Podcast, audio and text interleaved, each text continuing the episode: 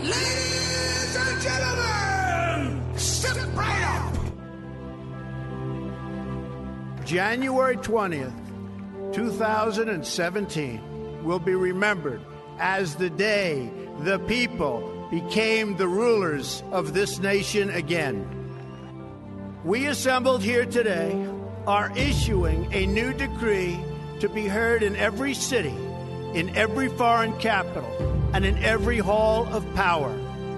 From this day forward, a new vision will govern our land. From this day forward, it's going to be only America first. We do not seek to impose our way of life on anyone, but rather to let it shine as an example. We will shine for everyone to follow. There should be no fear. We are protected, and we will always be protected. We will be protected by the great men and women of our military and law enforcement. And most importantly,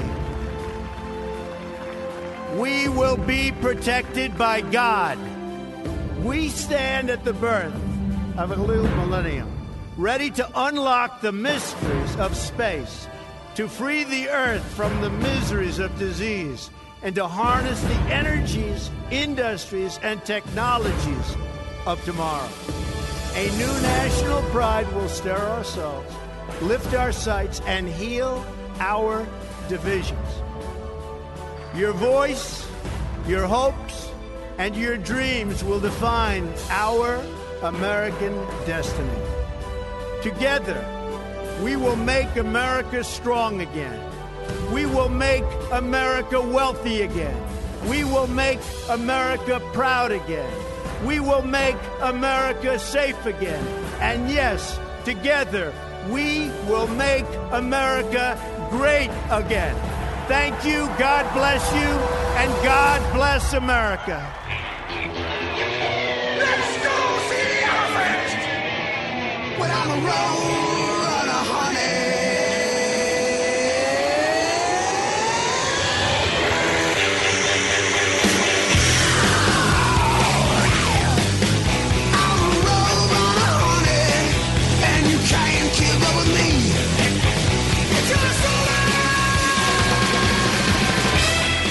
This is Christopher Hart with the American Adversaries Second Helping Podcast, where we serve you up a sample of our American Adversaries radio show, which you can listen to live Sunday through Friday at 5 p.m. Eastern Time at the station's website, theanswerorlando.com, our website, where you can also access our archive, AmericanAdversaries.com, and the same with our Rumble channel, American Adversaries. We started the week on Monday with Laurie Cardoza Moore, John Barros, and I being joined by our man in Jerusalem, Abe Katzman, as he described in detail the hostage deal between Israel and Hamas and the Biden administration's involvement in it.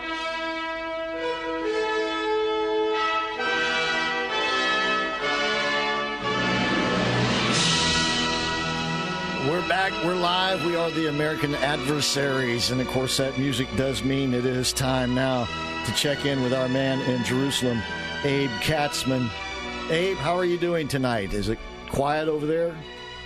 Uh, it's quiet, other than the news reports, which uh, keep on talking about, you know, what it's breathless coverage over who's getting released and when and what details change.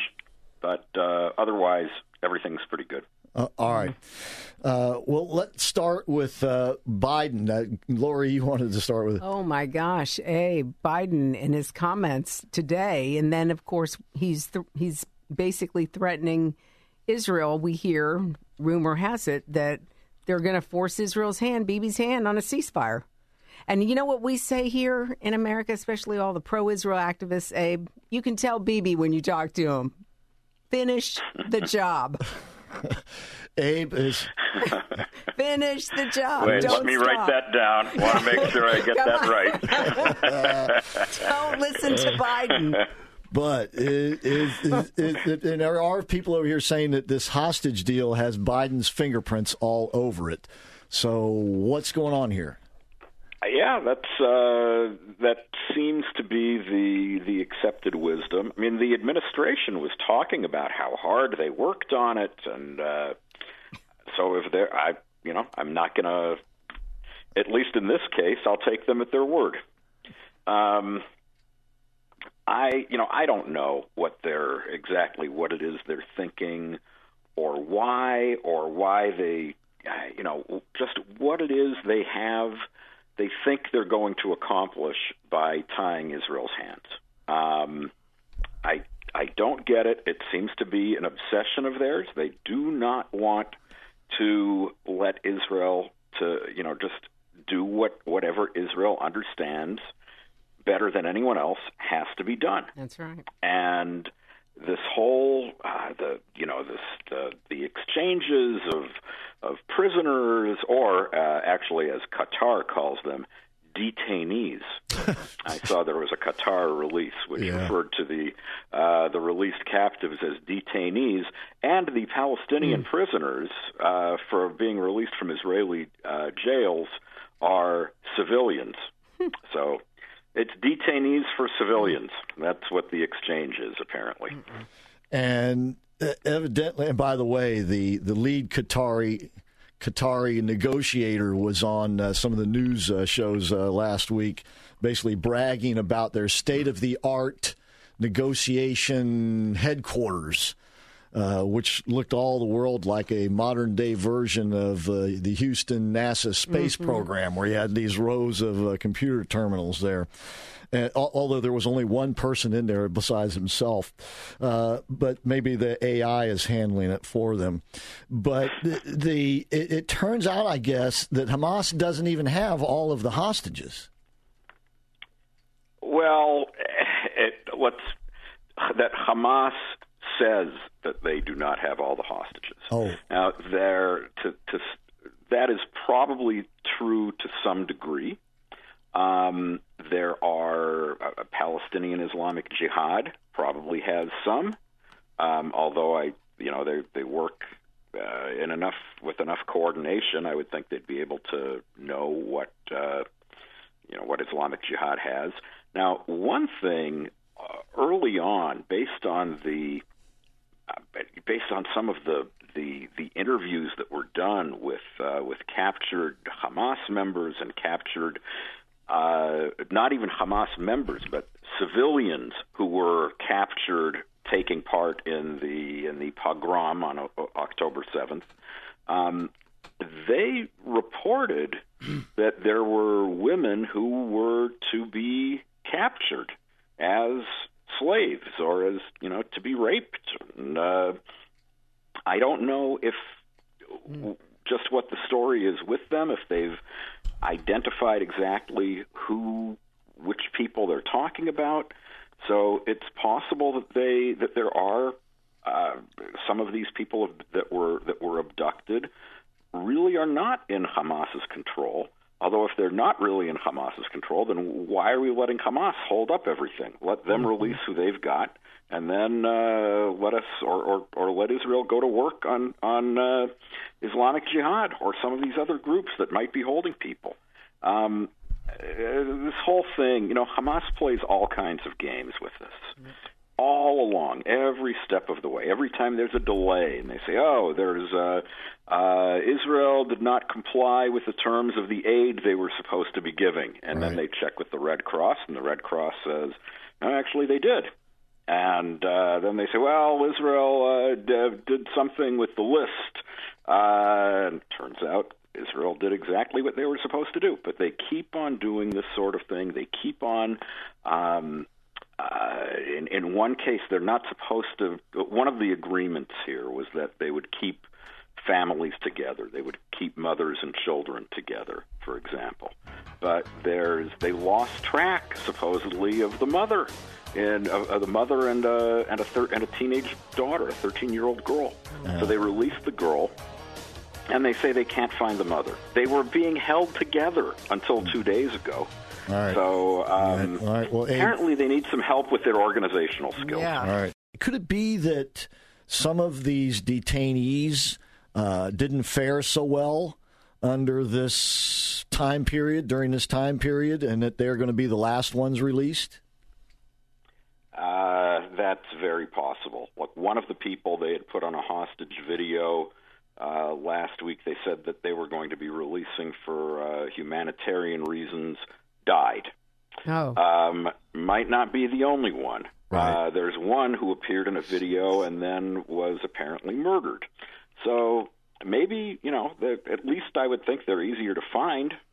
Well- they're not running around once they've killed them. Um, it's why you know there's it just bothers me so much that they they treat uh, the seriousness with which they they uh, treat Hamas and the deference they give them.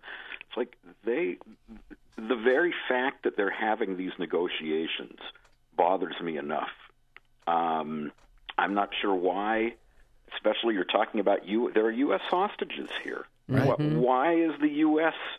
bending over backwards to uh, to make Israel uh, give certain concessions to in order to, to, to get these hostages back? Whatever happened to pointing a, the, the barrel of a big battleship gun right at right at their you know right at the heart of wherever they are? Yeah, no doubt. Um, well, it, um, the the by the, to my knowledge, only one American has been released. The the little was four year old girl, I think it was, um, and none, no word as to the whereabout. Obviously, the whereabouts, but the condition of the others. So It may be. Um, it may be that the others are men. I'm not sure, but that you know they haven't even discussed releasing men yet. Um, so this is all for uh, you know this is all for women and children so far. yeah, Um, but they've now they've now uh, brought the total to 50, which is the number they were supposed to have in order to get this four-day pause. And now there is word that there will be 20 more, and extending the ceasefire. Or, I'm sorry, humanitarian pause. yes, Yeah. yes, Completely different. for Um, for two more yeah, days. Uh, right, for two more days. And just keep in mind also that is in exchange for um, a bunch of aid and for the release of 150 security prisoners from Israeli from Israeli prisons. And these are people who committed terror attacks that just didn't kill people. So they're only attempted murder, attempted terror. Um, but uh, they're turning them back onto the streets. I just don't get this. Well, maybe they'll hunt them down back in Gaza and take care of business uh, that yeah, way. that, that's what I was thinking was going to happen. Get him over there. Yeah, but they're being released. A bunch of them are they're being released within Israel. oh no! Oh, There's no. East Jeru- there's someone No. in East Jerusalem who had attacked a neighbor, Oh, and that my they're God. sending her home. to east back to Jerusalem. And now that, that does not make sense at all. Uh, but by the way, one of them being released or having been released was the the woman who blew off most of her face and her fingers with a you know a botched terrorist attempt to kill Israel Israelis, and she's being portrayed as a sympathetic figure over here. Figure that one out. Uh, so this is. Uh, you know, it's all upside down. Is do you, is there any inkling uh, that there is any valuable intelligence coming from the released hostages so far, Abe? Um, they wouldn't be telling us if there is. The one thing that was interesting is one of the hostages, and we don't know that they're, you know, how many different places they're being held, but one of the women said that uh, that Sinwar, the head of uh, of Hamas, at least the head, head of Hamas, who's actually in Gaza, as opposed to the ones who are hanging out at the uh, uh, at the Ritz Carlton in uh, um, in Qatar. Um, she said that uh, that that Sinwar met with met with her and a couple of the others and just said uh, in perfect Hebrew, said uh, you're you'll be safe here, something along those lines. But uh, so somebody knows more or less where he is, um, or at least they might be able to put together just you know just where this is or where she was held. I, I don't know. I mean, I, I I'm also assuming she was probably blindfolded and you know they've drove people all over the place in order to make sure Right. they didn't know where they were. Right. In one case, by the way, one of the things they were doing, the first batch, they drove them through some uh, rather circuitous route and intentionally took them to some area where they would be pelted with uh, with rocks, and I think to make the hostages feel that they might actually be lynched. So, Oh my um, God. just one psychological game after another. oh my God. Oh boy. In the meantime, uh, as you said, this administration is using uh, their leverage to try to get concessions more so from Israel than Hamas. Uh, the media over here is also, you know, portraying the Palestinians as, you know, these this victimized, you know, group of people uh, caught in the middle of this, and that. Uh, the pressure is now obviously going to be to extend this even more than just two days. And of course, I would presume you, the way you described Hamas is uh, probably tomorrow or the next day they're going to offer up another five or ten for another extension of this. And the pressure is going to build to not start back at all. Uh, uh, did, what's your feeling? Is is is Netanyahu firm? Is he once he you know the, the hostages are exchanged that uh, it's back to business? Well, he says he is, and the official position uh, they've been the the defense minister has been talking to to the troops, and they are. Um, if you listen to them, it sounds like they're, you know, another 48 hours. They're uh, uh, uh, starting up the armored personnel carriers again and starting firing up the drones. Um, but I don't know. I don't know what's going to be. You're right. I think there will be a, an awful lot of pressure on them. Um, then again, the question is, what if they just ignore the pressure? Um, I'm not sure what what happens. They they are they're not doing anything that they didn't agree uh, in violation of anything they agreed to. So unless Hamas comes out waving a white flag and escorting all the rest of the hostages, um, I'm not sure what kind of why why there should be any pressure on Israel or why Israel should feel compelled to bow to any of it.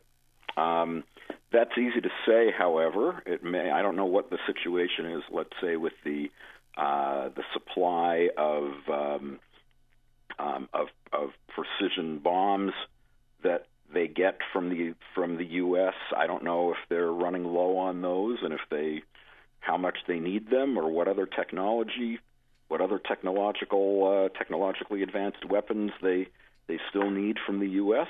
Um, I don't know. By the way, I, I'm not sure if we mentioned this before, but you know they've discovered a lot of North Korean sourced uh, weaponry in among with with Hamas.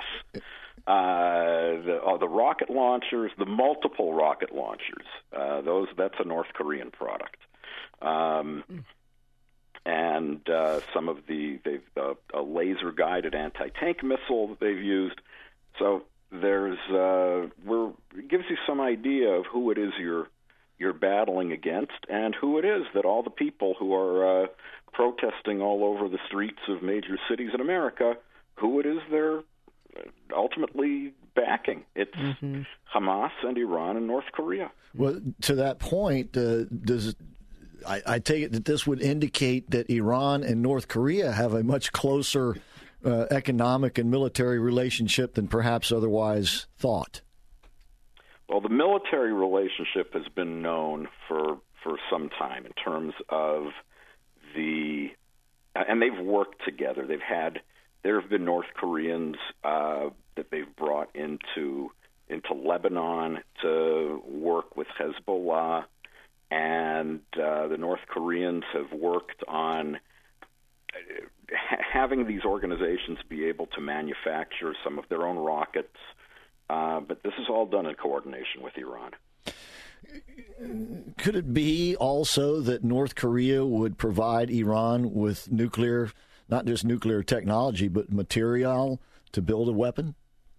Uh, yeah, I you know I, that's always I remember years ago when they were first talking about how how far how far away Iran was from a nuclear weapon.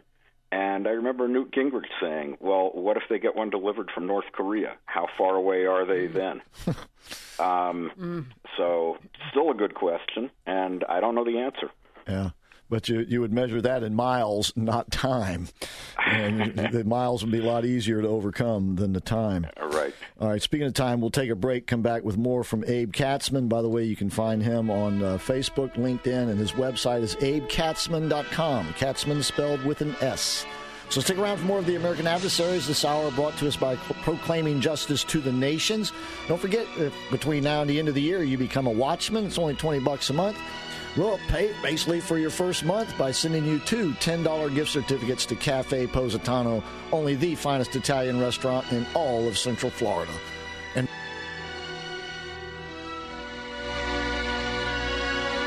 AM 950 and FM 94.9. The answer. Are you sick and tired of being sick and tired? Do you suffer with low energy, difficulty sleeping, digestive issues, frequent illnesses, and more? If you answered yes to any of these questions, Heis Health Clinic is for you. Hi, this is Renee Humphreys. At Heis Health Clinic, we use holistic methods to balance your body so it can help heal itself. Call Heis Health Clinic at 407 677 1660 or go online to drheis.com so we can help you experience outrageous health.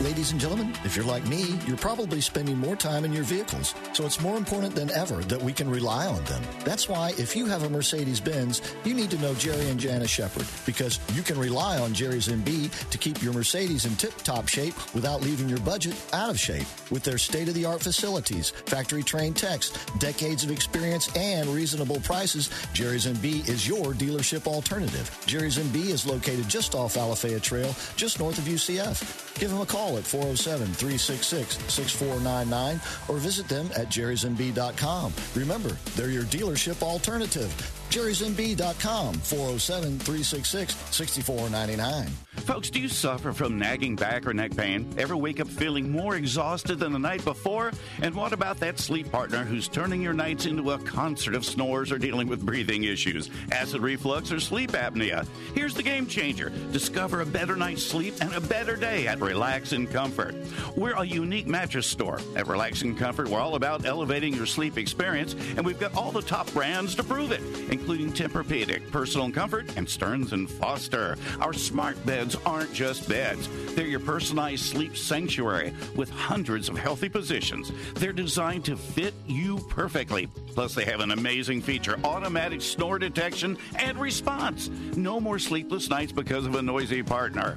The best part: we're conveniently located at Winter Park Village, just across from Regal Cinemas. Come see us today and experience a night's sleep like never before. Relax in comfort. We're better better sleep leads to better days.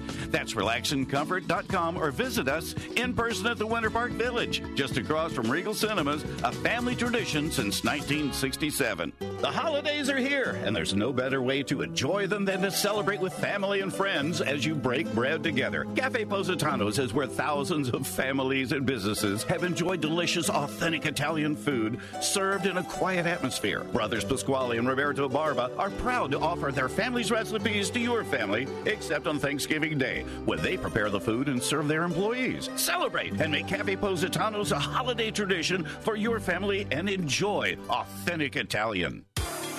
Hi, I'm John Siebert, President, Patriot Home Funding, Central Florida's best mortgage broker, and we are making mortgages great again by offering the lowest rates and best service, all while not charging any lender junk fees or points on most of our products. And if you are a veteran, we will pay for your appraisal as a way of saying thanks for your service. Take the Patriot Home Funding Challenge. We'll give you five star luxury service and save you money. Give us a call at 407 389 5132. That's 407 389 5132. 5132 or visit us at myphf.com. At Patriot Home Funding, we finance the American dream. Patriot Home Funding is a licensed mortgage broker business in the state of Florida, NMLS 171699, and is an equal housing lender. John Siebert is a licensed mortgage originator in the state of Florida, NMLS 305711. We all know we can't avoid death and taxes. Here in Florida, we also can't avoid mold, mildew, and grime building up on our homes, businesses, carports, and sidewalks. When it's time for you to tackle that dirt and grime, call Deere Brothers Exterior Cleaning, D E E R E. They do it all from soft washing roofs to high powered washing for those really tough jobs. No job too big or small. So when it comes time for you to deal with the mold, mildew, and grime, call Deere Brothers Exterior Cleaning at 407 978 8834. Leave the dirty work to them. 407 978 8834.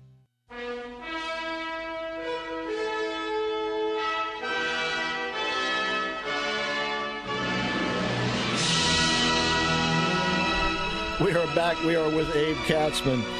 Uh, Abe, Laurie has another question for you here. Yeah. So, Abe, I'm sitting here looking at these pictures of these these um, hostages as they come out, and my heart just breaks. I, it just brings tears to my eyes to see these images.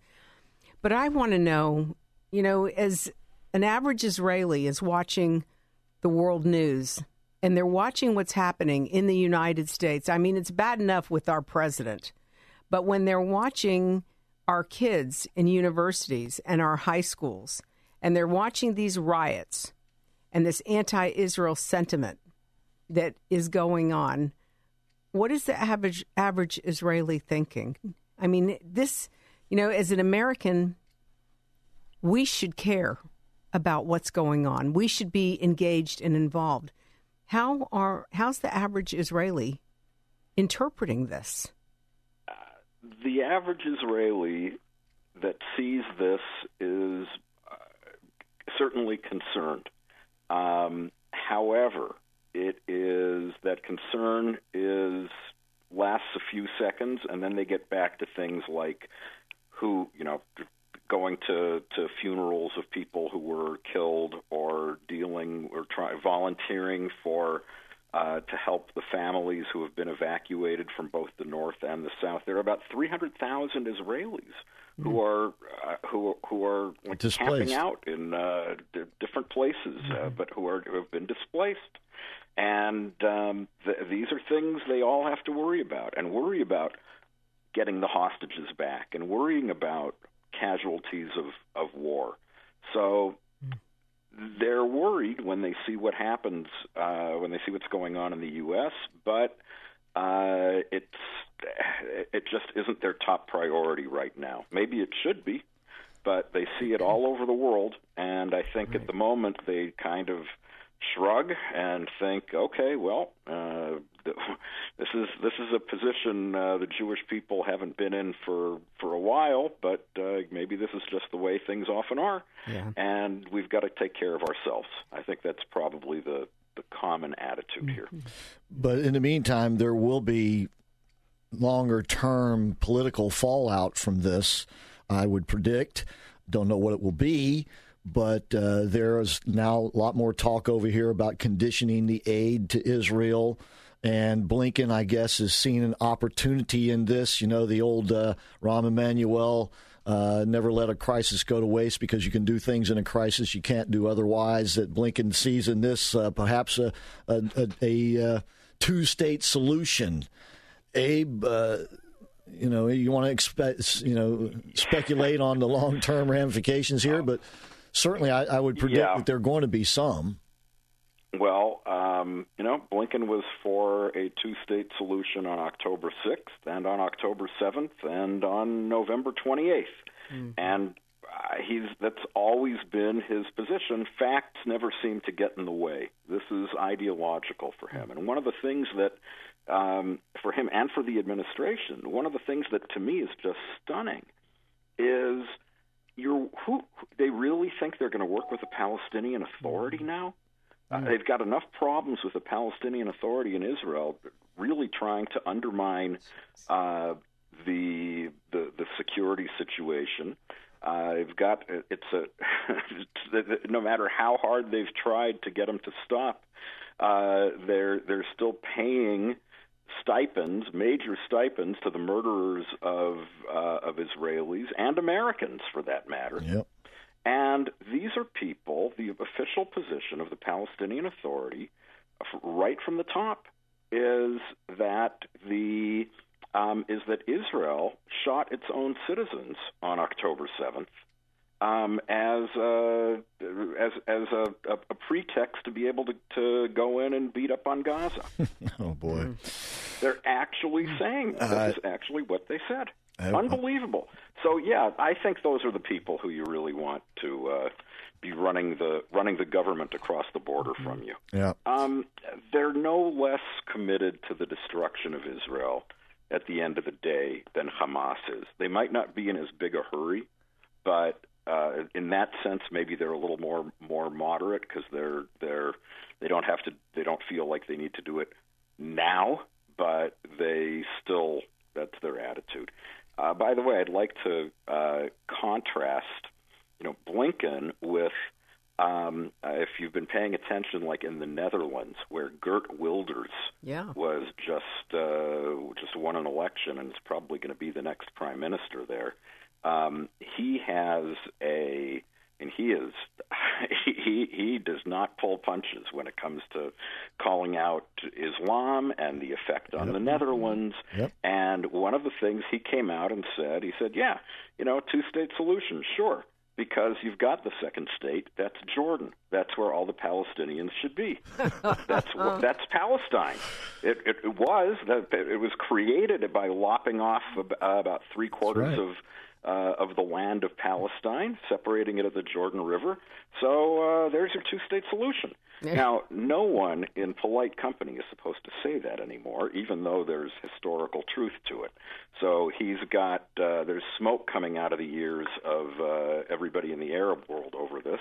But it'll be interesting to see where, if any anything like that gets any kind of traction, because he he doesn't shut up. He, he's not going to stop. He, he, he's he's spoken under threat of death for years, and he's going to continue to.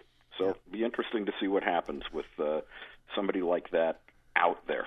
It reminds me of somebody like that over here by the name of Trump.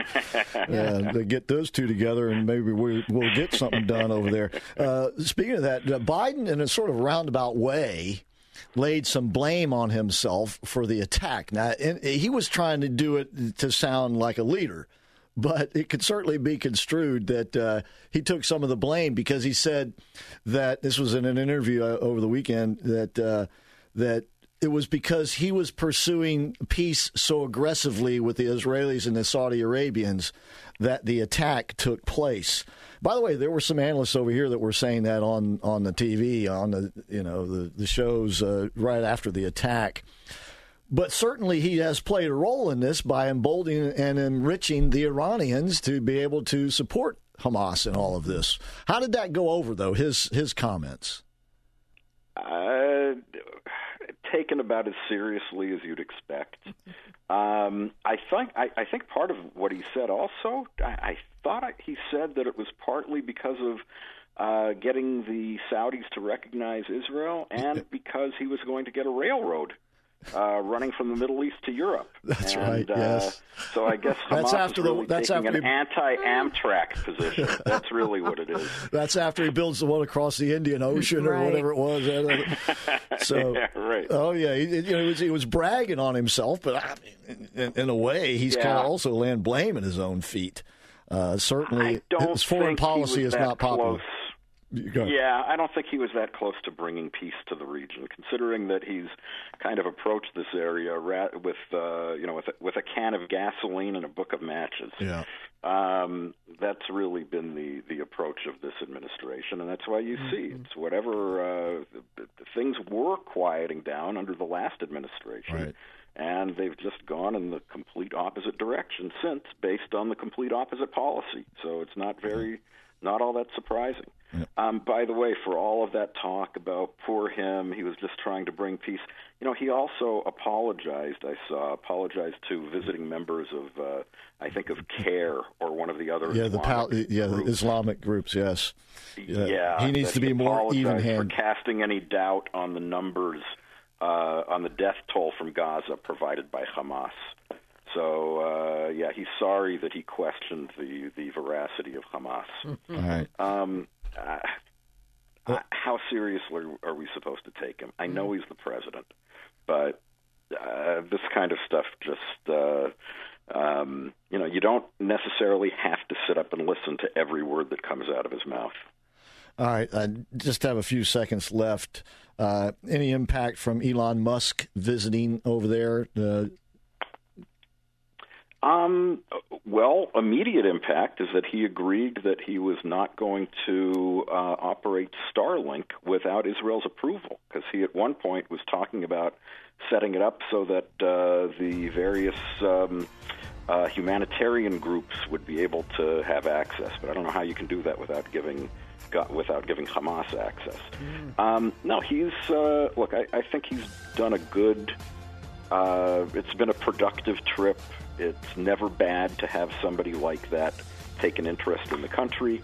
I know he's doing it at least partly because of the, the ridiculous accusations that were made against him yeah. for uh, of anti-Semitism. Mm-hmm. Um, but I this this may actually be the beginning of a of, of a very fruitful relationship, uh, in one way or another. It may even have to do with uh, there may be right. be some kind of technological or business opportunity. Well, that's where we're going to have to leave it for tonight. Hey, we love you. Take care. We'll talk to you next week. On Trump and Tuesday, congressional candidate Anthony Sabatini joined Randy Ross, Mike McBath, and me to discuss his campaign and other political news from Florida. We now have on the line with us he is the chair of the Lake County uh, Republican Executive Committee and also former House uh, member, Florida House, Anthony Sabatini, now running for Congress. Anthony, how you doing this afternoon? Never been better. Great to be on. Excellent, excellent. It's Icon Park. Was it? Is that what he said? Icon. I, Park? I think he did. Something right, like that. Icon Park. Anyway, I'm sorry, Anthony. Thank you for being on with us tonight. Um, so, uh, anyway, uh, what's going on in your world? oh well, the campaign's going great. You know, just things are moving along. You know, we uh, we heard that there's going to be some polling coming out this week showing the race to be a dead heat between me and Congressman uh, incoming Congressman Dan Webster. So should be a should be an interesting rest of the campaign. There's still about eight and a half months left. So. I noticed that you put out a tweet, and I sent it. You sent it to me. I sent it back to you regarding the absentee vote. The, the fact that the uh, Dan Webster continues to miss very important votes. How, how are they allowed to not attend these votes? Is there like a number that you have to attend, or you just have infinite number of votes you don't have to attend? How's that work? Well, you know, I think all members miss some votes, but Webster has missed three times the average of any member. He has the worst attendance record in Congress, which is why he was designated last week by uh, a national um, group that looks at attendance records efficacy, bill making, bill passing, et cetera, and ranked him the single least effective member of the U.S. conference. Uh, GovTrack.org is the organization. So, uh, in terms of the rules, there actually are no strict rules on that. There might be some internal committee rules. If you miss a, a, a vote in a certain committee, that you might be prone to be removed by the uh, uh, caucus. But uh, no, it, it's far more severe. They basically they the ceiling is very high. You're allowed to miss a lot of votes, unfortunately. So the only person that you know or group of persons that can check uh, the bad attendance record of a, of a congressman or the voters themselves. So. Well, this particular vote, though, was directly related to pro uh, Hamas radical um, Tlaib and all this kind of stuff. Why why would he miss such a critical vote? What is in it?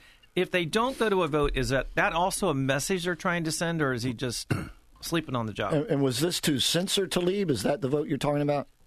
Correct. Yeah. So he was one of uh, a few members that missed the censor vote of Rashida Tlaib. One of the only significant votes that the Congress has taken in the last couple months, anyways, uh, and something that obviously passed, and she she was censored by the House. Uh, Webster missed that vote. He wasn't even in, in D.C. that day. He just skipped out on it. You know, it's funny. You know, guys who have been in office decade after decade, they think they can get away with anything. So if they miss a few votes or whatever, you know, yeah, they might get hit uh, by their opponents or in the news cycle for a few days or weeks, but most voters forget about it. Unfortunately, that's the mentality that drives a lot of the career politicians. And this is a guy who's been in office for over 43 years. Oh. And so, you know, they just think at this point they can get away with anything, even missing votes like that. You know, Webster also missed the impeachment vote against Donald Trump. Um, you know, he could have been there to vote no on the impeachment vote. He skipped that one too. So. Did, uh, did has he actually announced officially that he is running for reelection?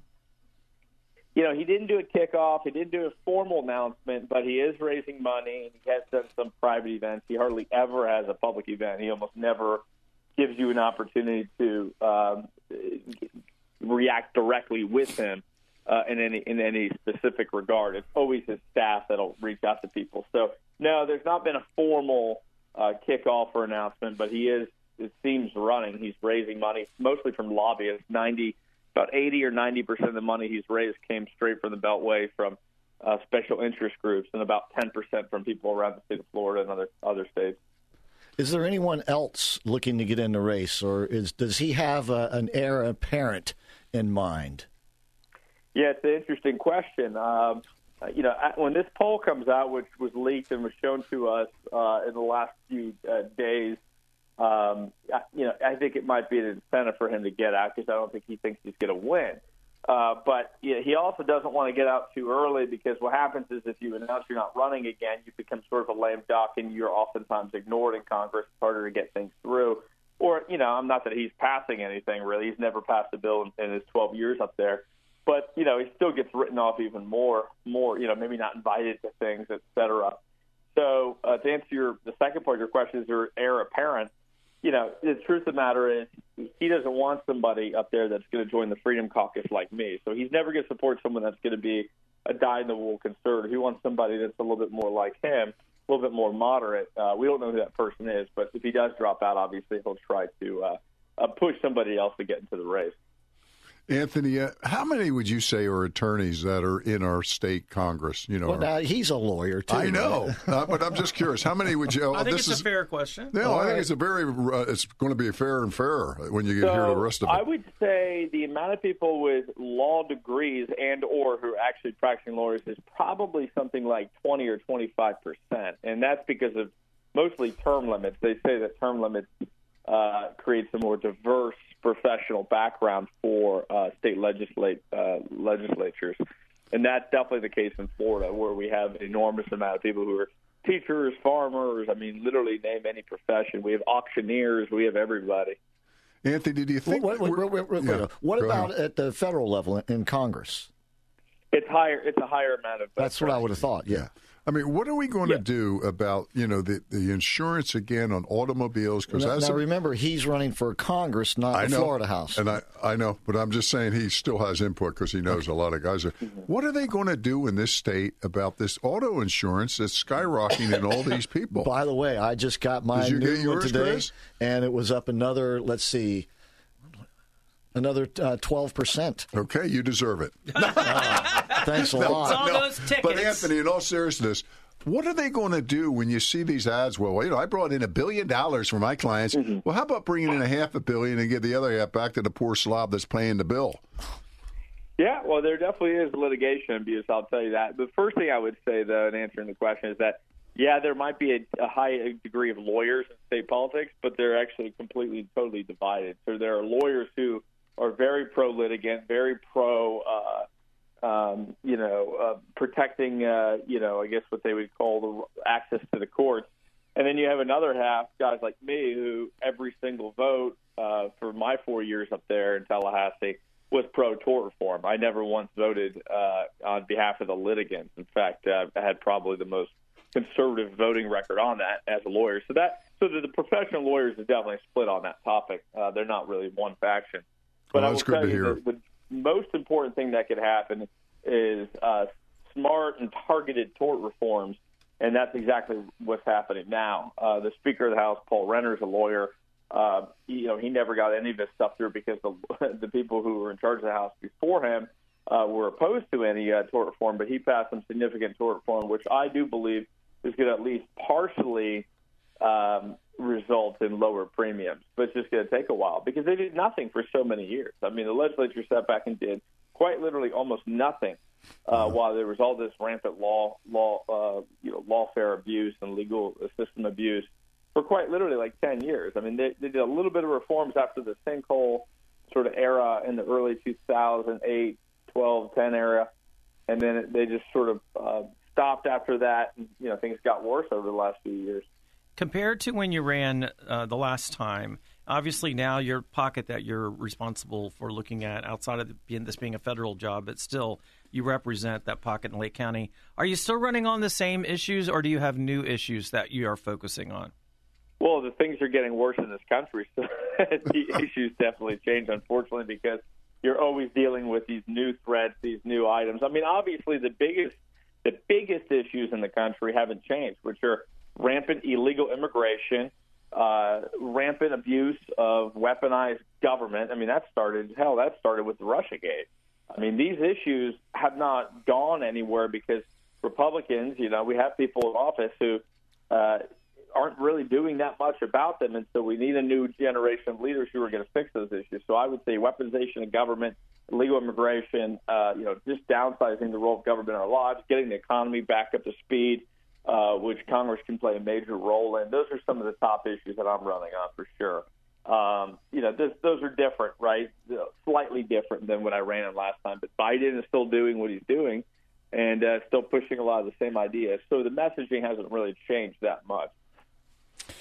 Anthony, last time I, I checked or heard, all but one member of the Florida House had endorsed Donald Trump for president. Correct me if I'm wrong. Uh, have you endorsed him? Oh yeah, I, I endorsed Donald Trump the day he got into the election. I mean, technically before that, uh, that was in November 14th of last year. Uh, but that was the first week I was out of office because I had left the state legislature that week. So not counting me having exited office, yeah, up until last month, the only legislator in all Florida, state legislator who endorsed uh, Donald Trump was Joe Gruters, a state senator from Sarasota. But in the last three weeks, there's been a push by the Trump campaign to get more supporters, and I think they identified six. I think it's one state senator, Debbie Mayfield, and about four or five random state reps uh, pretty equally spread throughout the state. One from Tampa, one from Brevard, one from Miami, uh, somebody from I think the Panhandle, and uh, yeah, so it's it's about seven or eight state legislators that uh, endorsed uh, Donald Trump at this point. I believe most of the congressional House members have too. Is that correct? Yeah, the U.S. Congress, half of the Republican delegation has endorsed Trump. One uh, has endorsed DeSantis, and the other roughly half uh, have just stayed uh, out of the race and have not endorsed anybody. Anthony, another question. I saw that South Miami Beach elected uh, a Republican uh, mayor, meaning Miami Beach, and Miami has a Republican mayor too. Do you feel strong about that area that that's going to be carried by our candidate? Well, you mean the city limit, right? The municipality of Miami Beach. Well, that's a you know pretty far far left area, uh, but it also is an issue. It's a political area that's dominated by one or two issues, and the biggest issue of Miami Beach is the rampant crime and out of control nightlife scene that's destroyed, or at times destroyed Miami Beach, especially around spring break. So it's become a less partisan race down there, and the people running almost exclusively talk about trying to bring back the quality of life of Miami Beach. Um, and so, you know, that's really the biggest issue. Um, the state house, ironically, the state house district there actually went red because it's combined, or at least was last cycle, uh, with uh, Little Havana and uh, 8th Street to the west, and so it's a little bit more red, and so we, we were able to get that to go Republican. But the city, in the city limits, it's still left wing, but you know, dominated by sort of third rail issues. Uh, can you give us the latest on the redistricting battle continuing saga? Well, the both sides, yeah. So there was litigation surrounding the state uh, drafted federal congressional maps, all 28 seats here in Florida.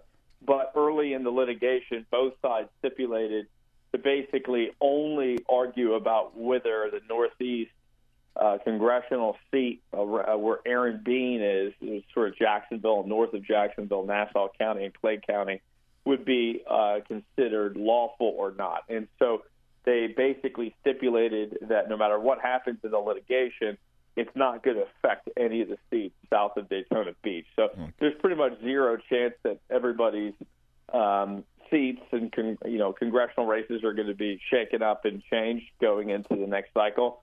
But a pretty decent chance that the one or two seats around Jacksonville, which are John Rutherford and Aaron Bean, uh, look significantly different pending the litigation. It's just us talking, you know, just friends.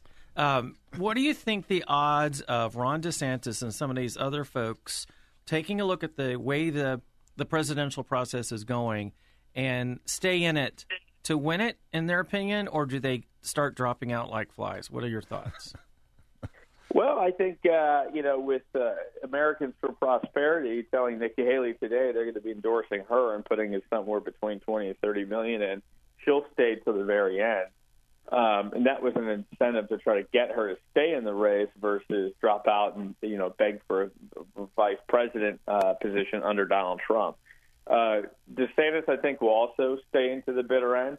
Um, I just don't think that he, uh, he he wants to. I mean, he's really he's locked into the governorship for a couple more years, so he sees it just a waste opportunity to step off the stage and lose his pulpit uh, as a presidential candidate. It will be a losing presidential candidate, but still, you know, a somewhat significant presidential candidate for the next few months. So I, I think those two stay in. I think the rest pretty much drop out, especially if Donald Trump comes to them and says, "I'm going to offer you a secretary position." I also think that uh, DeSantis is really betting heavy on Iowa, which he could possibly win, especially if he makes Kim Reynolds his vice presidential uh, pick nominee, which I think he's expected to do. Um, but yeah, I think those two stay in. Obviously, I think Donald Trump wins the primary. I don't think there was ever a chance he was ever going to lose, and that the other candidates drop. We heard, we keep hearing that the number of Republicans registered in the state of Florida now continues to grow over that of registered Democrats. Uh, what kind of are you seeing any significant change in Lake County in particular, but also that district that you're running for? Well, Lake County is getting more, more and more Republican. We're now two thirds Republican. DeSantis got 67 percent of the vote here, and Joe Biden got you know 32 or 33, which is unheard of. That's the most Republican Lake County's ever been. We've always been a conservative Republican county, but now we've become one of the most Republican in, in the state, definitely in Central Florida. Uh, Sumter County, same thing, highest turnout, most Republican county in Central Florida, and West Orange is trending more red very slowly. So uh, this is a seat that was already safely Republican because uh, it's it's really those three counties and then a tiny sliver of Polk County, but guaranteed to become even more Republican going into 2024. All right, one more question. The, state, the state's getting insanely red. We just, I think we brought in 400,000 new Republicans just since uh, just in the last six months, which is unheard of. Anthony, another question: With uh, DeSantis going against Gavin Newsom on Thursday night, so not no, it's tomorrow night or tomorrow night. If he does, no, it is Thursday night. Yeah, it's yeah. Thursday night. If he does a very effective job, do you think that'll help him a great deal? no, I don't. Okay, I'm just curious. I, I mean, no ill. I have no ill will towards uh, you know Ron DeSantis. I'm not one of those people that trash him and attack him. I criticize him when I think he could go further, uh, more conservative on a state policy item, but generally think he's done a good job as governor. But I do think that uh, the, Gavin Newsom and these different sort of uh, uh, you know tricks that they're going to pull out in the last few months of the campaign for attention are just a just a way of keeping him on the stage and relevant going into 28. I I said on this show early on, even when DeSantis was polling, you know, in the 20s, highest 20s or 30s uh, that he never really probably thought he could beat Trump, but wanted a really clean, happy second place finish. So that way he's a front runner going into the 2028 election. Um, I think that mentality is the same. I just think that he availed, you know, he sort of availed himself to a pretty serious risk of getting pummeled by every direction, finishing third or fourth, and then looking like damaged goods going to 2020. I don't think he thought that was possible that everybody on the stage from Trump down was going to be attacking him for six months and highlighting holes in his record. But of course, you know, I would say he brought a staff in around him who's been less than truthful with his about his vulnerabilities and uh, didn't warn him that he was going to be hurting himself going in 28. Had he not run, had he not run and just endorsed Trump, would have been offered the VP job whether he yep. took it or not. Wouldn't yep. have mattered he would have been yep. the front runner for 28. And I no, think I agree. No, no I question agree. about it. No yep. question about it. All right, thank you so much, Anthony. How can people help you out and find out more about your campaign? And if they want to join the, and if they also want to join the Lake County Republicans, go ahead. Absolutely, we'd love more members. We have 110 precinct men and women, and uh, we're looking for 100 more. So. Uh, it's sabatini4congress.com is the website. You could always call me at 352 455 2928. Um, if uh, you would be interested in joining the Lake County REC or getting involved with our congressional campaign. We have dozens of volunteers out there every day knocking doors, making calls, and uh, we want to make sure we get a real conservative elected to Congress who's going to be fighting as hard as Matt Gaetz, Byron Donalds, and some of our good guys up there in D.C. and not just be a deadbeat that doesn't show up to vote. So thank you guys for having me on. All right, appreciate it. Give that one phone number one more time. 352 455 2928. All right. Thank you so very much, Anthony Sabatini. We'll talk to you again soon. On Wednesday's show, Mike and I discussed the revelation that Special Prosecutor Jack Smith sought and obtained from Twitter, now X, user data on everyone that engaged in any way with Donald Trump's Truth Social reposts. The deranged Jack Smith. Uh, court papers have come out, even though heavily redacted, they have come out.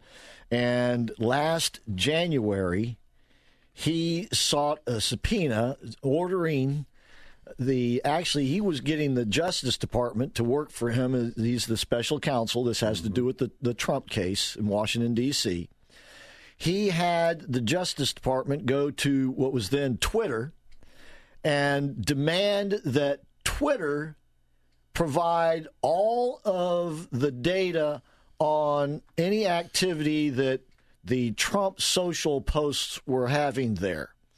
Uh, Trump, you know, has mm-hmm. a Truth Social. Right. All right. But what he's doing now is what he puts on Truth Social, he reposts on what is now X. Okay. So, and you can like it, you can retweet it or re it, and you can also um, uh, respond to it. You can you can uh, make a response to it. Uh, they also now have where you can see, I guess, the activity. And so what he wanted was he wanted all the account. He wanted the account information on any account and every account who had liked and or retweeted or responded to any of his Trump social posts. Now, I have done that repeatedly and I will continue to do it. Only now, when I do it, I might put a respond in there, you know, F you, uh, Jack Smith, right? Mm-hmm. Uh, th- because this is the police state. And now, let me tell you something. He wouldn't have to go to X or Twitter. All he has to do is go to the NSA. They already have all of that and everything that you're doing and everything that everybody is doing anywhere in the world on a smart device or a computer or a telephone because it is all digitalized and they are they are they are trapping it all. They are collecting it all. Now the problem that they have had is that uh, the way they used to describe it is imagine trying to find a needle in a haystack, but every day you get another haystack, and another day, and the haystack is bigger. Every day you get a new haystack, and it's bigger and bigger and bigger and bigger because there's more and more and more and more communications. But they're they're collecting it all. It's easy to do. And so they all he has to do is go to the NSA. Now that's a side note, but here's what's happening. Is see, evidently they want to somehow use this against Americans and somehow use it against Donald Trump for first and foremost. But why else would they be collecting this data? Why would they care if Christopher Hart of the American Adversaries likes and retweets Donald Trump's post? Well, maybe I'm more of a threat because I'm on the air and doing what I'm doing right now, talking about deranged Jack Smith, the punk. By the way, where I came from, there's two things you don't want to be at all. One is a punk, the other is a snitch. All right, just saying.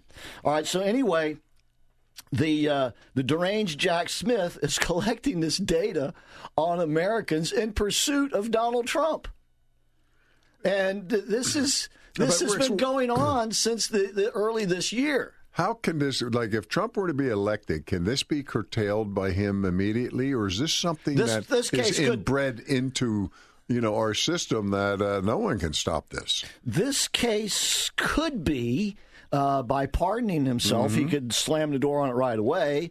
Another way he could slam the door on it uh, is to put in a uh, an attorney general who will put a stop to it. Uh, and the same thing goes for the Miami case down there because right. they are federal cases. Now, when it comes to the Atlanta case and what's going on at that that clowns show up in the two cases in New York. Those are state cases. So he can have less influence over those. Uh, However, if this Washington D.C. case were to fall apart, the Atlanta case most likely would, and vice versa. How does Jack Smith have the right to go and, you know, push this and progress it against his enemies? You know, in other words, it's not like if you didn't like somebody, I'm not sure you could do it. How does he get a chance to do it? See, and what you just said is extremely profound, okay? Because some people think that when Donald Trump gets elected, for instance, uh, the other morning on uh, the morning joke, they were talking about if Trump gets elected, he's going to use the Justice Department and he's going to prosecute people. He's even going to execute people and put them Oh, in I prison. heard, that was Okay, disgusting. But here's the thing this Justice Department would never do that for Donald Trump. Okay? Mm-hmm. Because they are of the other side, you see. Right. They will only do it to conservatives. This Justice Department, from top to bottom, needs to be flushed because they are all part of what is they're trying to build this police state. As I've said before, Marx predicted that capitalism would prof- provide the tools to implement communism. And what he meant by that was the tools to control an economy and the tools to control a population. Now- and that's what they're trying to do with the uh, the World Economic Forum and, and the 2030 business. And that's also what they're trying to do with the police state. You control the economy, you control the people. Huh, you got it all. And our senators and our congressmen, they know this is going on, but they're not pushing hard enough to crush it. Like Jack Smith, you know what? He's a two bit punk. And the answer is how can he do what he's doing to a person like Donald Trump? Jack Smith is a nobody compared to Donald Trump. I would say, I would take Chuck Schumer as an example. Yeah, what a if you, loser he is. if you remember, when Donald Trump got first elected in 2016, took office in 2017, Mm-hmm. and he was talking about he was railing on the intelligence community and everything. And and remember what Schumer said? Said I wouldn't go after the intelligence community because they got for nine ways and something. Right. They are scared. They don't say anything because they're a bunch of damn cowards. Now, the ones that do say, say something are ostracized or considered to be extremists, right? Mm-hmm. And they got to be careful because obviously the, the deep state, police state, is willing to go after anybody and everybody. Okay? This is the takeaway from this is that we are all, they now view all American citizens as potential domestic terrorists, and it's incumbent upon us to prove that we're not. That, that's the, the, the, the country that they are building right before our very eyes. And, and this stuff is, is entirely outrageous, but courts are allowing this to go forward. You know, this is just like what happened in Nazi Germany. If it weren't for the courts, Hitler would have never been able to do what he did. The courts sanctioned it, they went along with it, they gave it uh, legitimacy and authority. That is to say, Hitler's policies. And they're doing the same damn thing here. Judges, the ones that we entrust to uphold the law, are using that trust to tear down law and order in the United States. Yeah. I mean, I So, Deranged, you're right. Deranged Jack Smith could not get away with this on his own. He's got a lot of help. That's why I say the, the whole Justice Department needs to be flushed.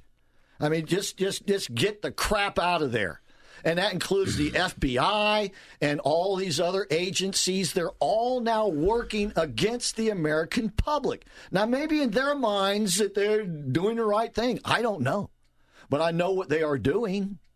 I don't know what their intentions are, but I know what they're well, in their minds, they're doing the right things, but are they legally doing the right things? Uh, once or again, are they are they in the middle of that ground where this is where the judges come weasel? in. Right. Okay? This is what I'm saying. Mm-hmm. If the judges say it's legal, ah, what can you do? Right? Well, Mm-hmm. we'll change the laws. yeah, right. With this unit party? Uh uh No. I mean, you know what the big issue is in Washington D.C. is now? Mm-hmm. How much more money are we going to print up and give away? Yeah. Right? I mean- yeah, and they're talking about border security. Like if they give Biden any more money for the border, that he's actually going to use it for border security. I don't care how they write the legislation. You think Biden cares? You know what he's doing with the student loan stuff right now? Mm-hmm. Oh, I know. He's, He's back forgiving at them it again. He's forgiving Yep. them through the back door. Yep. Right?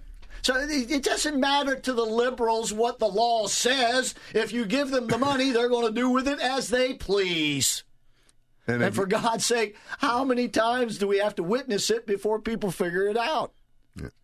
You know, because of all these abuses the American people have suffered from these judges and the legal profession in itself, I really do wonder why we try not to close down 25% of the law schools because we are so over lawyered in this country. That's when these things begin to run away. They'll do anything to make a living. I, I would put it this way we're not over lawyered as much as we are overburdened with bad lawyers. Okay. Okay. Maybe that if, comes if with they numbers, were all though. Mm-hmm. trained properly in the law, I think we'd be in a much better place. But they're not being trained properly in the law. They're being trained by bird brains Mm-hmm. who are communists who have infiltrated into our university system. And they're there all over the doggone place. The, the, the universities need to be put out of business. Do you think we need some guardrails in law school? In other words, you know, something has to be done to allow what's going on in all these cities up north with all these people. I, I saw a robbery they showed on film today. It was so disgusting that, and the, and the guy walks. Well, that- just disgusting. Well, as I said, that has to do with the bad lawyers, primarily the ones who are now serving as prosecutors, okay, all over the country. Mm-hmm. And of course, they're going to do stupid things because that's what they're trained to do. And, and, and, and they, oh, yeah, this is equity and all this other stuff. Well, Oh, no, it ain't. please, it ain't no, it ain't. You know, so but but you know they they oh they the degrees and all this other stuff. Oh yeah, That's garbage. So, but once again, this pursuit by deranged Jack Smith, I will thank him for. And when we come back, I will tell you why I'll be I'll be thanking deranged Jack Smith for what he's doing. Will you call him from here? What's that? Will you call him from here? He's already listening, Mike. Haven't you been paying attention? We'll be All right, right. back with the American Adversaries Radio Show. Mike's choking on a peanut here. AM 950 and FM 94.9. The answer.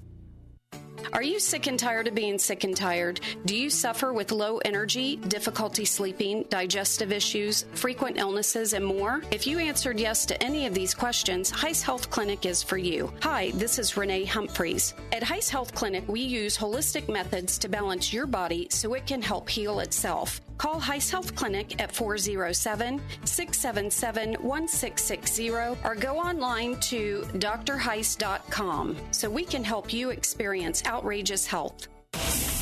Ladies and gentlemen, if you're like me, you're probably spending more time in your vehicles, so it's more important than ever that we can rely on them. That's why, if you have a Mercedes Benz, you need to know Jerry and Janice Shepard, because you can rely on Jerry's MB to keep your Mercedes in tip top shape without leaving your budget out of shape. With their state of the art facilities, factory trained techs, decades of experience, and reasonable prices, Jerry's MB is your dealership alternative. Jerry's MB is located just off Alafaya Trail, just north of UCF. Give them a call at 407 366 6499 or visit them at jerrysmb.com. Remember, they're your dealership alternative. jerrysmb.com 407 366 6499. Folks, do you suffer from nagging back or neck pain? Ever wake up feeling more exhausted than the night before? And what about that sleep partner who's turning your nights into a concert of snores or dealing with breathing issues, acid reflux, or sleep apnea? Here's the game changer. Discover a better night's sleep and a better day at Relax and Comfort. We're a unique mattress store. At Relax and Comfort, we're all about elevating your sleep experience, and we've got all the top brands to prove it, including Tempur-Pedic, Personal Comfort, and Stearns and Foster. Our smart bed beds aren't just beds. They're your personalized sleep sanctuary with hundreds of healthy positions. They're designed to fit you perfectly. Plus, they have an amazing feature automatic snore detection and response. No more sleepless nights because of a noisy partner. The best part, we're conveniently located at Winter Park Village just across from Regal Cinemas. Come see us today and experience a night's sleep like never before. Relax in comfort, where better sleep leads to better days. That's relaxincomfort.com or visit us in person at the Winter Park Village, just across from Regal Cinemas, a family tradition since 1967. The holidays are here, and there's no better way to enjoy them than to celebrate with family and friends as you break bread together. Cafe Positano's is where thousands of families and businesses have enjoyed delicious, authentic Italian food served in a quiet atmosphere. Brothers Pasquale and Roberto Barba are proud to offer their family's recipes to your family, except on Thanksgiving Day, when they prepare the food and serve their employees. Celebrate and make Cafe Positano's a holiday tradition for your family and enjoy authentic Italian. Hi, I'm John Siebert, President, Patriot Home Funding, Central Florida's best mortgage broker, and we are making mortgages great again by offering the lowest rates and best service, all while not charging any lender junk fees or points on most of our products. And if you are a veteran, we will pay for your appraisal as a way of saying thanks for your service. Take the Patriot Home Funding Challenge. We'll give you five star luxury service and save you money. Give us a call at 407 389 5132. That's 407 389 5132. 5132 or visit us at myphf.com. At Patriot Home Funding, we finance the American dream. Patriot Home Funding is a licensed mortgage broker business in the state of Florida, NMLS 171699, and is an equal housing lender. John Siebert is a licensed mortgage originator in the state of Florida, NMLS 305711. We all know we can't avoid death and taxes. Here in Florida, we also can't avoid mold, mildew, and grime building up on our homes, businesses, carports, and sidewalks. When it's time for you to tackle that dirt and grime, call Deere Brothers Exterior Cleaning, D E E R E. They do it all from soft washing roofs to high powered washing for those really tough jobs. No job too big or small. So when it comes time for you to deal with the mold, mildew, and grime, call Deere Brothers Exterior Cleaning at 407 978 8834. Leave the dirty work to them. 407 978 8834. All right,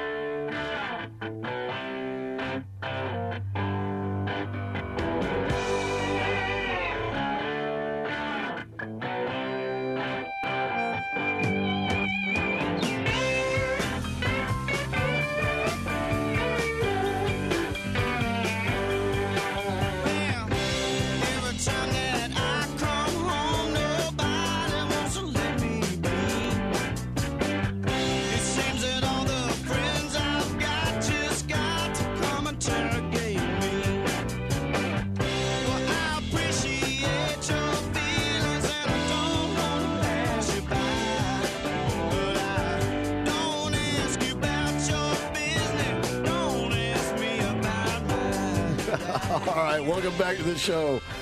Uh, that's a setup for our contest challenge. We get, before we get to that, though, uh, let me just read this uh, little bit of a news story here. Special counsel Jack Smith sought and appears to have gotten information on all users Trump followed, unfollowed, muted, unmuted, blocked, or unblocked, as well as all users who followed, unfollowed, muted, unblocked, blocked, or unblocked Trump. So if you're out there laughing, say, "Oh yeah, too bad," you know, Jack Smith coming after you because you you stupid idiot, you follow Trump and all that. Well, if you got on there and unfollowed Trump or said something nasty to Trump on there, guess what? They got you too. You got snared up in this too.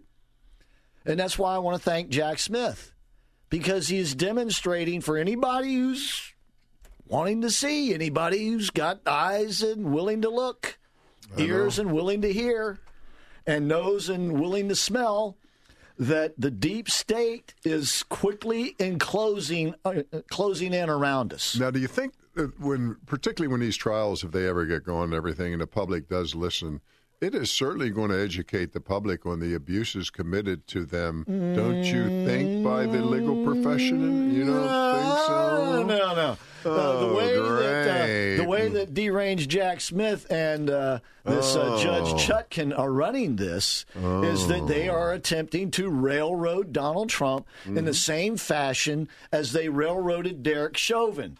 The judge will control the evidence that, that is, will be allowed to be presented in the court. You're going to have a jury ready to damn him to hell to begin with. Right. It, it'll be a, a show trial only for the government's purposes. Only their information will be allowed in, which will be allowed out. Right. And then, of course, you will have the media there interpreting it all along the way. right. Right?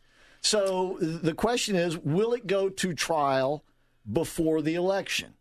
Mm-hmm. That's the question. Now they're they're they're they're trying to run run this thing uh, starting in in March, and if they do, it's, it's possible that they could conclude this case before the election and have a verdict, and then it would go to appeal. But then you would have that verdict. And of It's course, amazing we this is, by that- the way, this is what the the. Uh, shall I call them the vultures are hanging around waiting for? Mm-hmm. You know, the vultures in the Republican primary Right. because they know there's no way in hell they can beat They're Donald beat. Trump. Right, no. So they're hoping, like hell, that deranged Jack Smith or phony Fannie Willis or somebody else takes him out of their way. You see, that's why they're playing this little stupid little game Yep. right?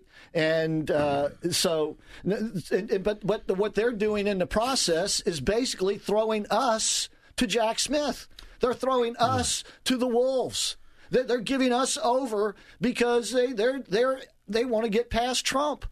They don't seem to understand that we are Trump. MAGA is Trump. Trump is MAGA. It's one in the same. Smith understands that. That's why he's doing what he's doing. Well, they understand it very oh, clearly. you better believe it. Very clearly. They are clearly coming after Mm-hmm. American citizens. And by the way, they have been since 2001 when they passed this stupid, unconstitutional Patriot Act Right. and broadened the scope of the FISA court.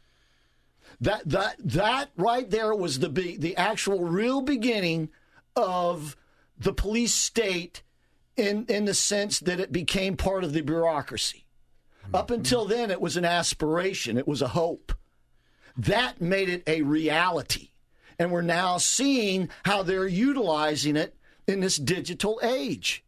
And as I said, Marx predicted he didn't know what an iPhone was going to Yeah. be, but he knew that something like that would come along and enable the state to track and control human beings. Well, maybe this is good that this trial goes on now because I think we're going to get a lot more exposure than we would have ever had or ever known the degree of what this is going on. Right. Because without this, Yeah. we might still be caught in a mist that we're not sure what's happening. And as Pierce Outlaw just reminded me, this was Beryl Howell that, that uh, issued this warrant. This this was a warrant, which compelled uh, Twitter X to, to do this. Mm-hmm. And it was Beryl Howell. He's another one up there. You know, one of these one six judges. I mean, it's a pack. It's a that- pack. That's what know I'm saying. that. Mm-hmm. This is just like what happened in Nazi Germany.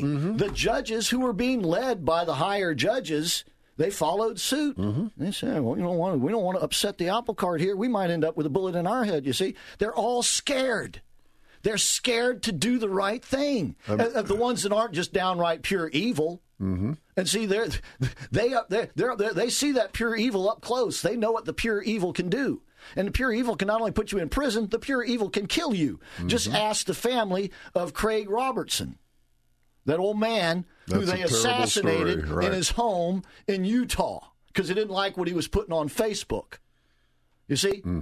this is the police state, and it's squeezing in around us. and, and let me tell you something. It- This this is just one instant Mm-hmm. of what's going on. Uh, that that what was it? Uh, Snowden and who was that other guy that we're talking about this? You know, revealing what the NSA is capable of doing and what they are Oh, doing. Yeah. yeah. All right, Barbara's on the line. Barbara, how you doing tonight?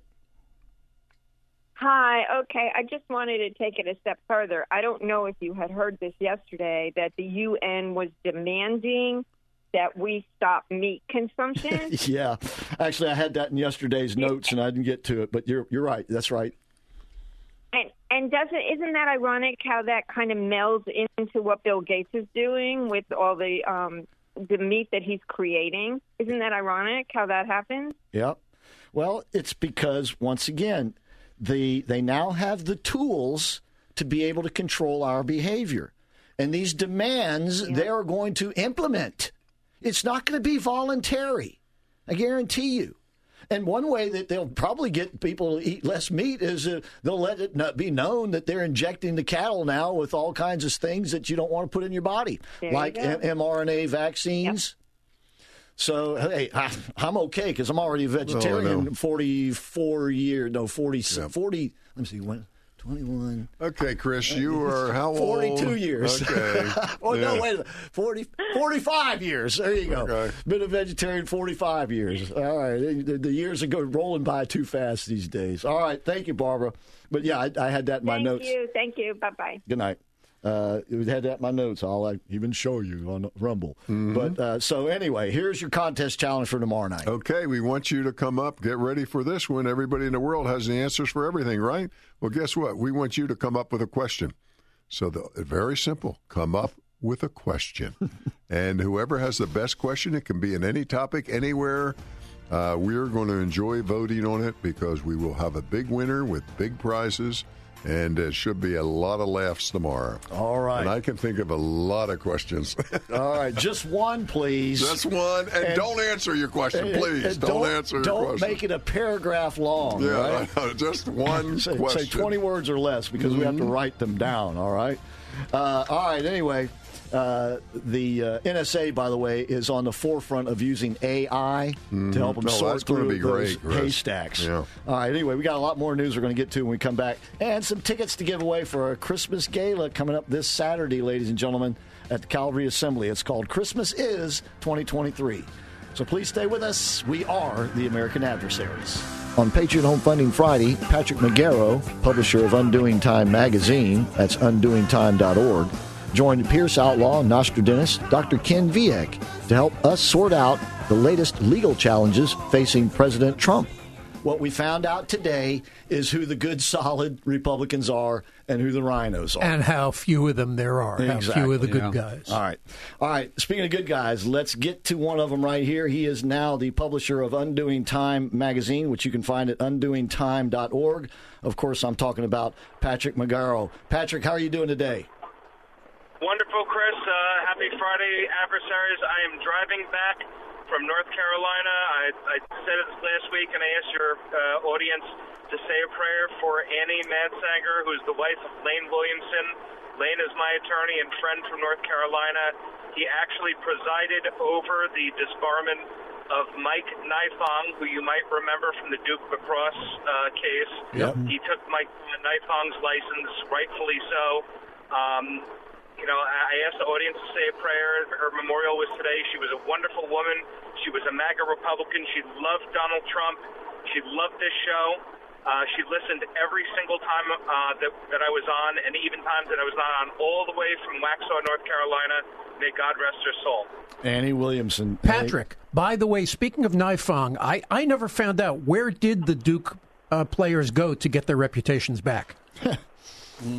Uh, Walmart. Yeah. That would be. Walmart. Yeah. Because that, that's about what they were able to pay. Uh, they, they never got their reputations back, uh, and they unfortunately never will. That you know, that that's a foregone conclusion. However, it, and a lot of people don't realize this. The young lady, Crystal Mangum, who made the accusation, is actually now serving a sentence for murder. She murdered her boyfriend after that whole Duke lacrosse affair. So. Uh, Mike Wow. Nifong went to jail, and so did the accuser. Maybe there is justice in this uh, in this Hmm. world after all. All right. Well, let's talk about uh, the justice system and Donald Trump for a few minutes. Uh, the new, All right, those go together like oil and water. Justice and Donald Trump, it's like oil and water. Okay, all right. Uh, the the New York case. Uh, Trump's been presenting his witnesses. You've had these banks go in there and basically, you know, corroborate everything that Donald Trump has said. But the judge not paying any attention, and now his gag order has been been reinstated. Uh, is there going to be any justice for Trump in that case? Uh, probably not. Uh, I don't expect any justice to happen from the New York State court system If anything, he's probably going to have to take it to the federal court, and the Supremes are going to have to get involved, uh, unfortunately, which means time, effort, and money, a lot of money. And that would be, only be in the appeal process. That's, this this judge has to have his run through this whole thing, right? Exa- Well, that would generally be in the appeal process, unless Letitia James. Now, Trump, remember, Trump is no longer a New York resident. A lot of the assets that are now being attacked are outside of the state of New York. So there, there's a whole separate proceeding to domesticate judgment, foreign meaning from another state, which may or may not go through the federal court. So Trump may have another crack at this through the federal court system to collaterally attack those judgments. And if he finds a, uh, you know, a sympathetic federal judicial uh, ear, then he could uh, he could have some relief and prevent Letitia James from basically raiding his entire estate, which is what she wants, so they could fund the state of New York and waste all of his money like they waste everybody else's money. Patrick, uh, I think it's important here to remember for our audience, and correct me if I'm wrong, the judge has already rendered judgment in this case. He has decreed Trump guilty. We're just now in the asset, uh, almost like uh, compensation stage. Is that correct? That's correct. The judge has already made a decision, and I will uh, say this without the benefit of a trial, meaning without the benefit of hearing witnesses and going through the adversarial process of testing witnesses through cross examination or presentation of other evidence, which is the bedrock foundation of the justice system in the United States since before the since basically the Mayflower. Okay, mm-hmm. yeah. that the judge has thrown 300 plus years away of legal precedent. Just ma- made a ruling from the bench that he is uh, he is liable, and now the question is damages. How much money is the judge going to allow Letitia James to steal from this man? now, his gag order had been reinstated in this particular case. Can he continue to appeal that? Uh, he can try. He can try to uh, uh, take it up to the New York Court of Appeals, and from there, the United States Supreme Court.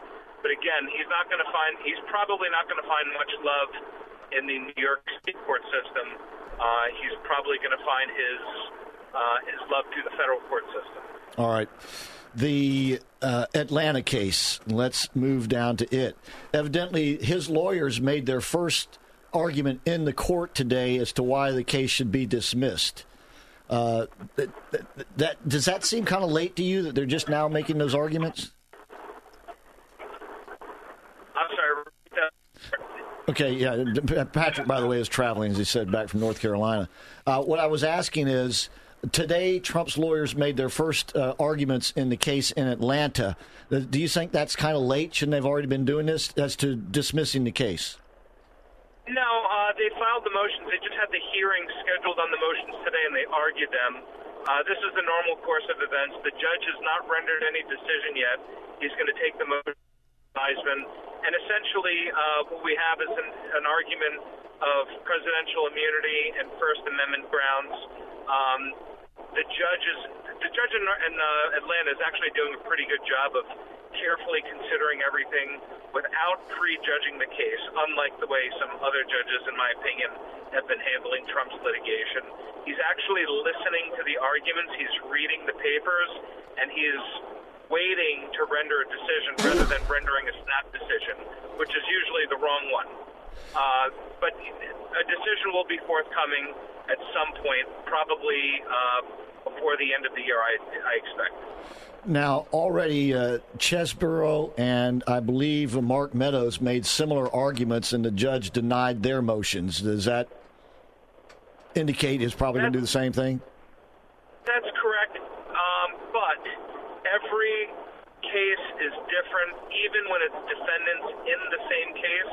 Uh, it's it's you know think of each person having their own case, and each case I like to say is like a snowflake. There are no two like it.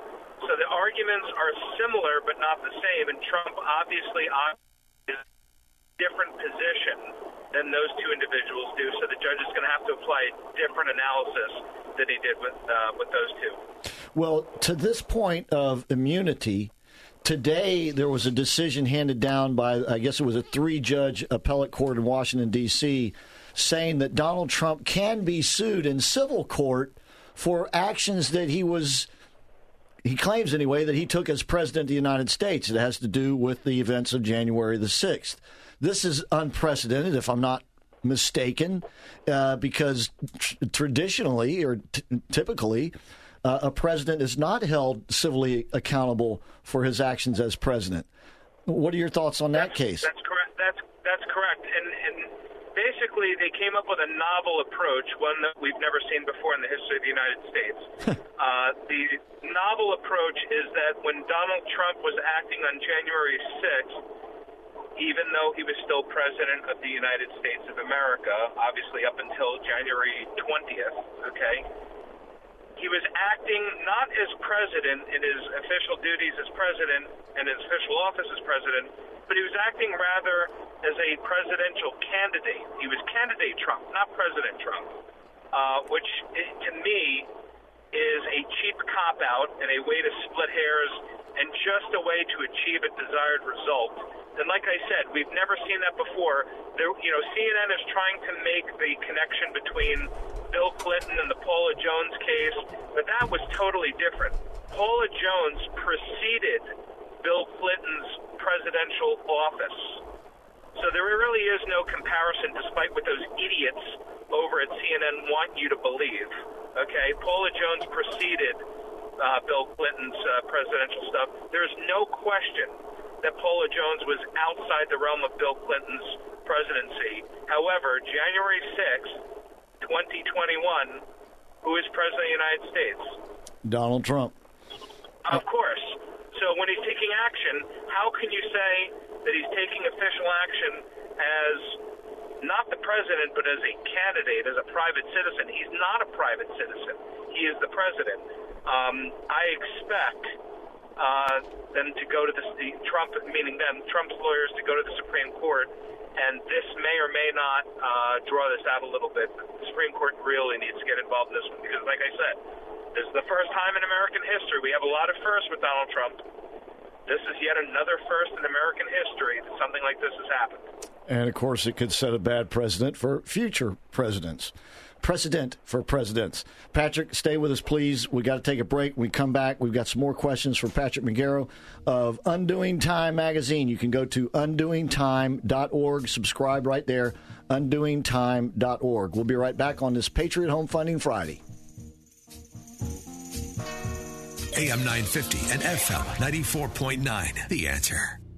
Hey, Central Florida, Dave Ramsey here. When you need advice on your taxes and want to work with someone who has the heart of a teacher, you need to see Larry Herring, CPA. He's one of our tax endorsed local providers, and he's ready to talk with you about all your income tax needs. Larry Herring will help you manage your taxes just like any other expense. Take it from me, Larry is your guy. 407 647 7777 or at herringcpa.com. Folks, do you suffer from nagging back or neck pain? Ever wake up feeling more exhausted than the night before?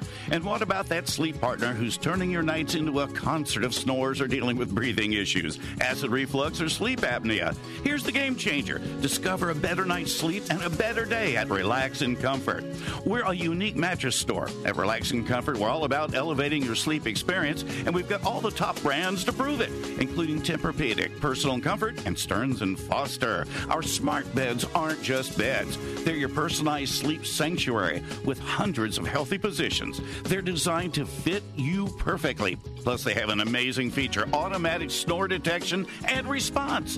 No more sleepless nights because of a noisy partner. The best part, we're conveniently located at Winter Park Village just across from Regal Cinemas. Come see us today and experience a night's sleep like never before. Relax in comfort, where better sleep leads to better days. That's relaxandcomfort.com or visit us in person at the Winter Park Village, just across from Regal Cinemas, a family tradition since 1967. It's that time of year again when you begin searching for that thoughtful Christmas gift. Well, Network Sound and Video makes memories last forever, restoring records, cassettes, VHS, and camcorder tapes to CD and DVD so your family can enjoy them for a lifetime. Call right now at 407-834-8555 or visit online networksoundandvideo.com. All work is done right here in Longwood, networksoundandvideo.com, where memories last forever. 407-834-8555. Tuesday, here Tuesday. Looking for your lost cat? No, I'm looking for Tuesday. What? Tijuana Flats has two tacos, chips, and a drink for just $6.99 every Tuesday. Tijuana Tuesdays? Yes, have you seen it? Tijuana Tuesdays, every Tuesday at Tijuana Flats. Have you heard the great news, folks? The Supreme Car Detailing Superstores have added a third location to better serve you. The new location is at Candace Drive in 1792 in Maitland. As with their other locations at 510 North State Road 434 and at South Orange Avenue and Sand Lake Road, this new detailing superstore is stocked with all the cleaning products and tools you need for any cleaning task for your cars, trucks, RVs, boats, homes, and businesses. At this new location, you can also test your driving skills on a state-of-the-art simulator. You won't believe how real the experience is. To clean better with less effort, go to the Supreme Car Detailing Superstores. They're open from 10 to 6, seven days a week. Or you can order online at dasuperstore.com. That's dasuperstore.com. Stuck in traffic? We've got the answer. We've got a couple of crashes reported OBT at Church Street with major blockage. Also, a crash reported Colonial at Fashion Square Mall. I 4 westbound crashed near Lake Mary. Slowdowns headed into there. Also, slow around Colonial and from Kirkman out towards US 27. Eastbound I 4 slow from Old Polk Road up towards OBT, around Fairbanks, and around West 1st Street. Your latest answer traffic. I'm Dave Dorica.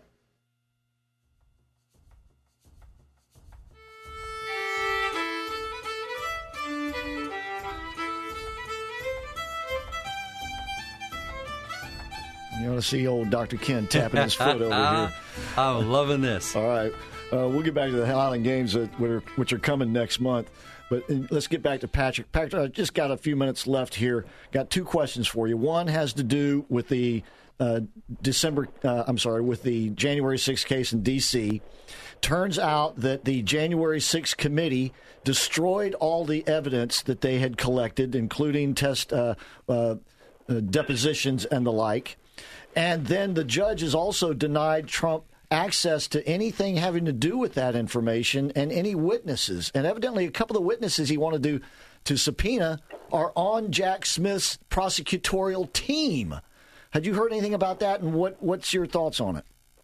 Yes. Uh, well, let's start with the basics, okay? The United States Constitution, Sixth Amendment, specifically says a defendant in a criminal case has the right to compulsory process, meaning to subpoena witnesses and papers and documents to aid in his defense. And that has been interpreted by the Supreme Court to mean that not only does a defense lawyer have the right to subpoena witnesses and, and documents to aid in the defense, but also it includes the fundamental right to present a defense and to present evidence to a jury that the defendant did not commit the crimes that they are charged with.